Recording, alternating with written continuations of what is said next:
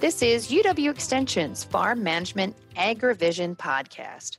I am Katie Wantoch, Agriculture Agent with UW Madison Division of Extension. I will be chatting with fellow Extension educators as we answer questions from farmers and share our knowledge and expertise on how you can improve your farm management skills. Today, I am joined by Bill Halfman, Professor and Extension Agriculture Agent in Monroe County. Bill, thank you for joining me on today's podcast. Thank you, Katie, for uh, having me join you. Bill, a farmer and his wife milk 60 cows and farm 160 tillable acres and 40 acres of pasture in southwestern Wisconsin. They also raise 50 heifers and about 30 Holstein steers.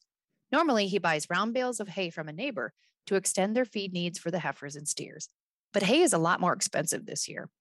This farmer is wondering if you could suggest some alternative feeds that they could feed their heifers to get them through the spring to early summer when they start grazing their animals on pasture. Right now, he mentions the cattle are eating corn silage, grass hay, and soybean meal. Bill, do you have any solutions for this farmer that is looking to avoid purchasing higher price feed?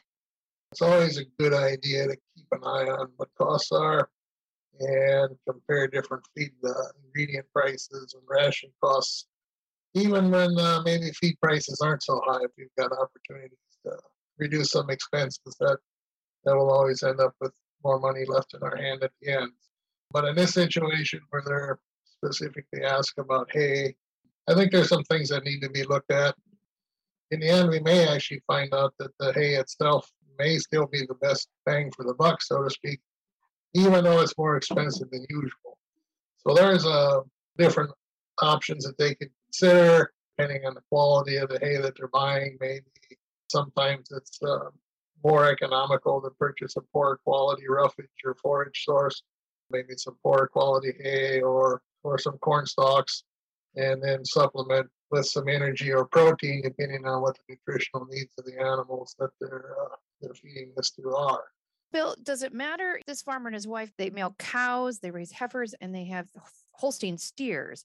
Is there an option to have different rations, of course, for those different animals? With those different animals, there should be different rations for each of those groups the heifers and the steers maybe on the on the same type of a ration when they're baby calves up through about 350 to 400 pounds. But typically, when they get to around 400 pounds, in order to produce the uh, high demand type Holstein steers that all the packers that, that are purchasing those are interested in, then they need to be transitioned into a, a different feeding program somewhere around 400 pounds uh, compared to what we would feed uh, dairy replacement heifers at. So, you know, in this case, we don't know for sure whether they are or not, but we're going to assume that they're all on a different kind of a ration. So if we're looking at the heifers, which is what they were needed to supplement with some additional hay, you know, then we could look at again maybe it's a different, a lower quality type of a roughage and supplement that with some whatever energy and or protein that might be needed to meet their growth targets.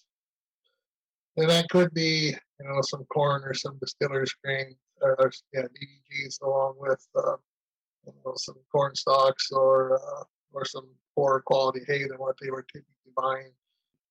I do see they indicated they were feeding some soybean meal. It, it may be worth their while just to compare what that costs on a actual per pound of actual protein basis versus uh, you know some of the other co-product feeds that are high in protein that may be a little more economical option.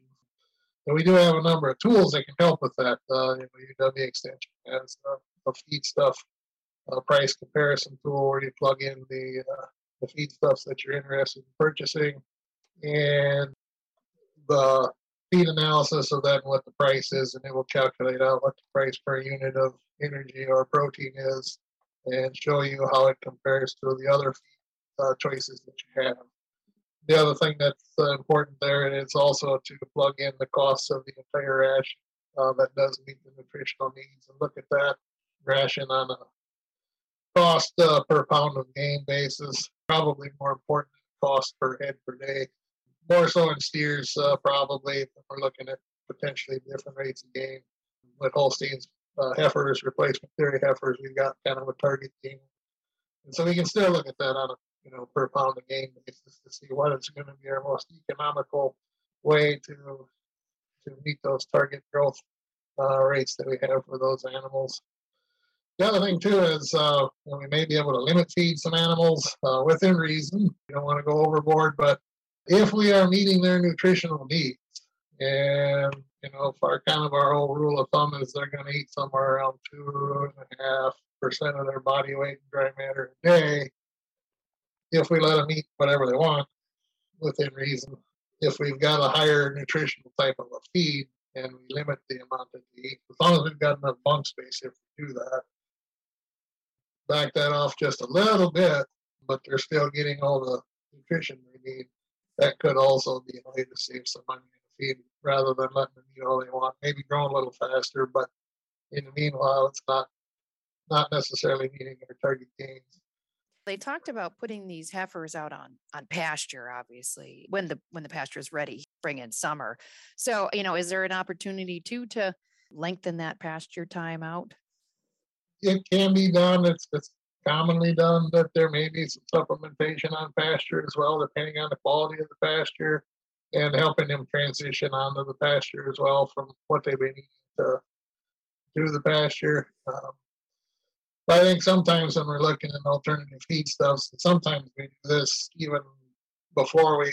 Hopefully, this has been some of these decisions are made before we all of a sudden, oh, we've got two days of feed left. We better go find some more feed somewhere. You know, we encourage people to do forage inventories in the summertime as they're going and into the fall, where they have the opportunity to purchase additional feed during the actual growing season or directly out of the field uh, which seasonality suggests usually it can be obtained for lower prices uh, during that time. Then, then once we get into winter time and it's already put in shed and, and the demand for it then starts increasing.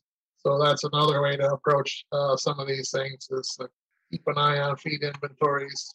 Know, in some years that's hard to do because maybe uh, we normally can can harvest enough and it's odd weather here dry conditions or something showed up late in the season, and that's when we ended up short. But anyway, they're kind of getting back to the point of looking at our inventories and keeping an eye on them and, and knowing what we're going to need. The earlier we can make some corrections, uh, especially during that growing season, I can help to.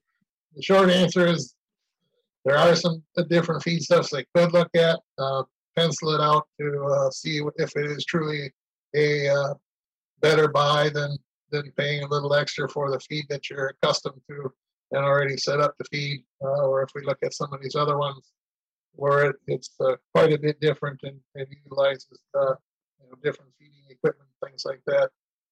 Maybe it is a good buy. Maybe it is a case of working the math and truly finding out which which on a per pound of gain per day basis if we're overwintering mama cows or dry cows or something like that is the you know most economical yeah that's some great information bill. And thanks for sharing. For more extension agrivision podcasts or resources to improve your farm management skills check out farms.extension.wisc.edu thanks for listening